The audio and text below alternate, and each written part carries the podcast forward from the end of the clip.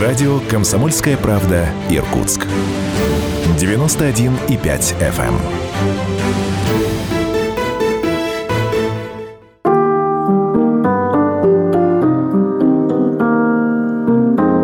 Уголок профессора истории на радио «Комсомольская правда».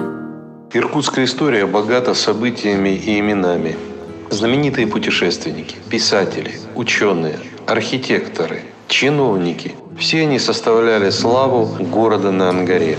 Я расскажу вам о некоторых страницах из богатого прошлого нашего города.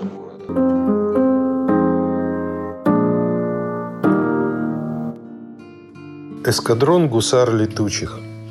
Рассказ о том, как Алексей Хабардин прошел путь от Иркутска до Парижа и как вместе с другими сибиряками защищал землю русскую от врага.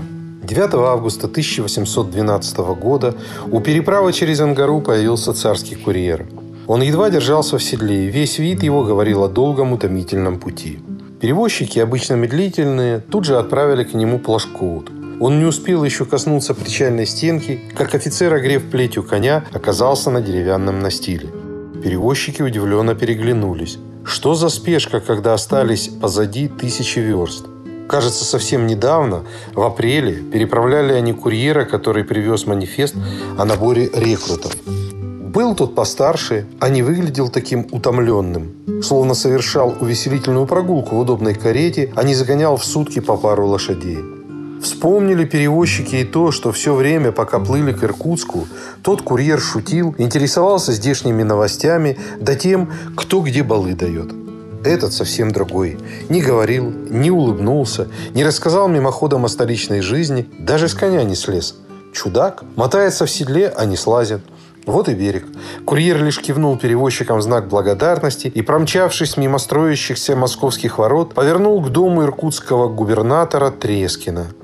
У самых дверей его попытались остановить два дюжих солдата инвалидной команды, но при виде императорского вензеля на депеше взяли на фрунт пропуская гонца. Трескин перечитал бумагу несколько раз. Это был июньский манифест Александра I о начале войны с Наполеоном и приказ императора по русской армии. Ударили в колокола Спасской церкви и Богоявленского собора. Звонари били большой сбор, и из ближайших домов гостиного двора, мещанских рядов, галантерейных лавок, что обрамляли Гостинодворскую площадь, из зданий губернского правления, суда и окружного казначейства спешил к Спасской церкви люд. С высокого парапета ее и услышали горожане о вступлении французов в Россию, обращении императора к русской армии. Из давнего времени примечали мы неприязненные против России поступки французского императора, но всегда кроткими миролюбивыми способами надеялись отклонить онные. Наконец, видя беспристрастное возобновление явных оскорблений, при всем нашем желании сохранить тишину, принуждены мы были ополчиться и собрать войска наши, но и тогда, ласкаясь еще примирением, оставались в пределах нашей империи, не нарушая мира, а быв такмо готовыми к обороне. Все сии меры кроткости и миролюбия не смогли удержать желанного нами спокойствия. Французский император нападением на войска наши приковно открыл Первую войну. И так, видя его никакими средствами непреклонного к миру, не остается нам ничего иного, как призвав на помощь свидетелей и защитника правды, всемогущего Творца Небес, поставить силы наши против неприятельских. Не нужно мне напоминать вождям, полководцам и воинам нашим о их долгие храбрости. В них издревле течет громкая победа, кровь славян. Воины, вы защищаете веру, Отечество, свободу. Я с вами. Словно оцепенел люд. Никогда еще на Большой площади не было так тихо. Но длилось это мгновение. Гул нарастал постепенно, и вскоре заколыхалось человеческое море. Вот уже новый оратор на церковной паперти появился. Это ремесленник Афанасий Тюрюмин, человек в Иркутске известный, мастер золотые руки. «Говори, Афанасий, видим тебя!» – кричали собратья по цеху. «Братцы, тихо, послухаем, что человек баять станет!» – неслось с другого конца. Но успокоить взволнованных иркутян – дело непростое. Раз такое дело, начал Афанасий, выкрикивая каждое слово, раз землю защищать надо от врага ненавистного, мы промеж свои братья пошушукались и порешили. Дед мой против турка воевал, тоже из Иркутска уходил. Батька шашкой, говорят, махать был мастак. Ну и мы постоим за землицу, не посрамим чести города нашего. В губернском правлении собрались отцы города. Иркутский губернатор Трескин не ходил, а бегал из угла в угол большой залы, где обычно проходил проходили торжественные приемы. Трескин был взбешен и растерян. Основой всего он считал порядок. То, что весть о нападении неприятеля застала его врасплох, считал всеобщим предательством и слабостью столичных чиновников. Ему казалось, нет, он был в этом уверен, что исход французской политики надо было предположить давно. И не пришлось бы тогда гнать курьеров в соседние города Красноярск и Тобольск. Может, соседи знают, что делать. И даже в Петербург за разъяснениями. Вот хотя бы эти добровольные рекруты. Порядок или бунт. А ополченцы?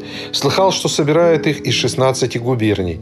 Сибирские в их число не входили. А поди не пусти, чего доброго донос пойдет, изменник, дескать, губернатор. Факты на лицо, уже их доклад готов. Многие побросали мастерские, лавки, пашню. В Казань подались, там ополчение формируют. С этим делом вскоре выяснилось. Министр полиции приказал всех, кто на войну пошел, с дороги возвратить во свояси, будь они еще не прибыли в Москву, и впредь из сибирских губерний в ополчение не посылать. Даже в годину бедствий боялось правительство вооружать простой люд, боялось оставить хозяев безработников, помещиков без крепостных крестьян. Но что могут указы или скрипты самодержца, когда отчизна в опасности, и на защиту ее поднялся весь народ? Им ли потомкам землепроходцев в стороне стоять от общей беды?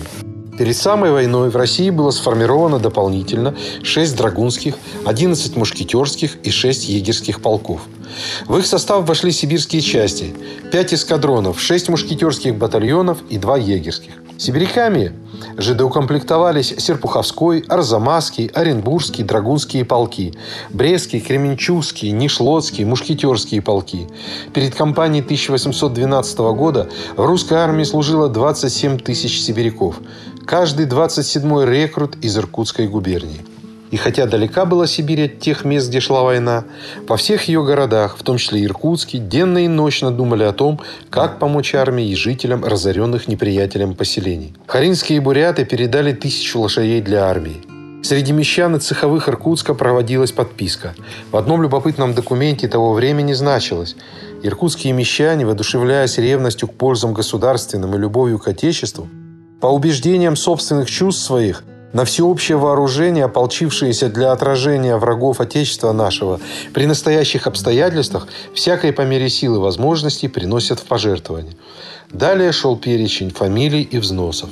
Жертвовали гласные купцы, работники Тельминской суконной фабрики, крестьяне, военный историк Богданович, автор фундаментальной трехтомной работы «История Отечественной войны 1812 года», использовавший все доступные по тем временам источники так оценил вклад сибиряков в разгром Наполеона.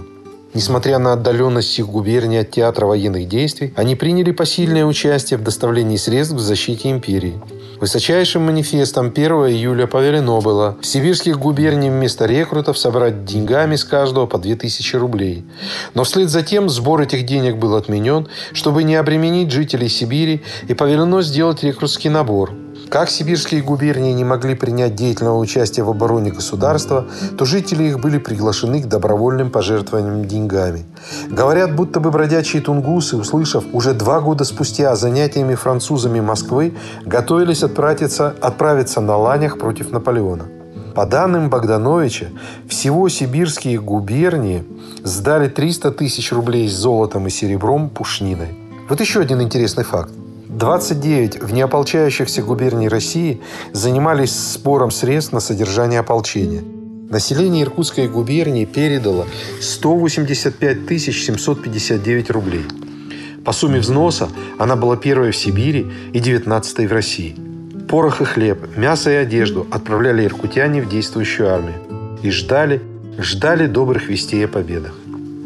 После месяца странствий добрались наконец до Москвы вольные ополченцы Алексей Хабардин, Иван Месихин, Петр Гулев, Афанасий Тюрюмин.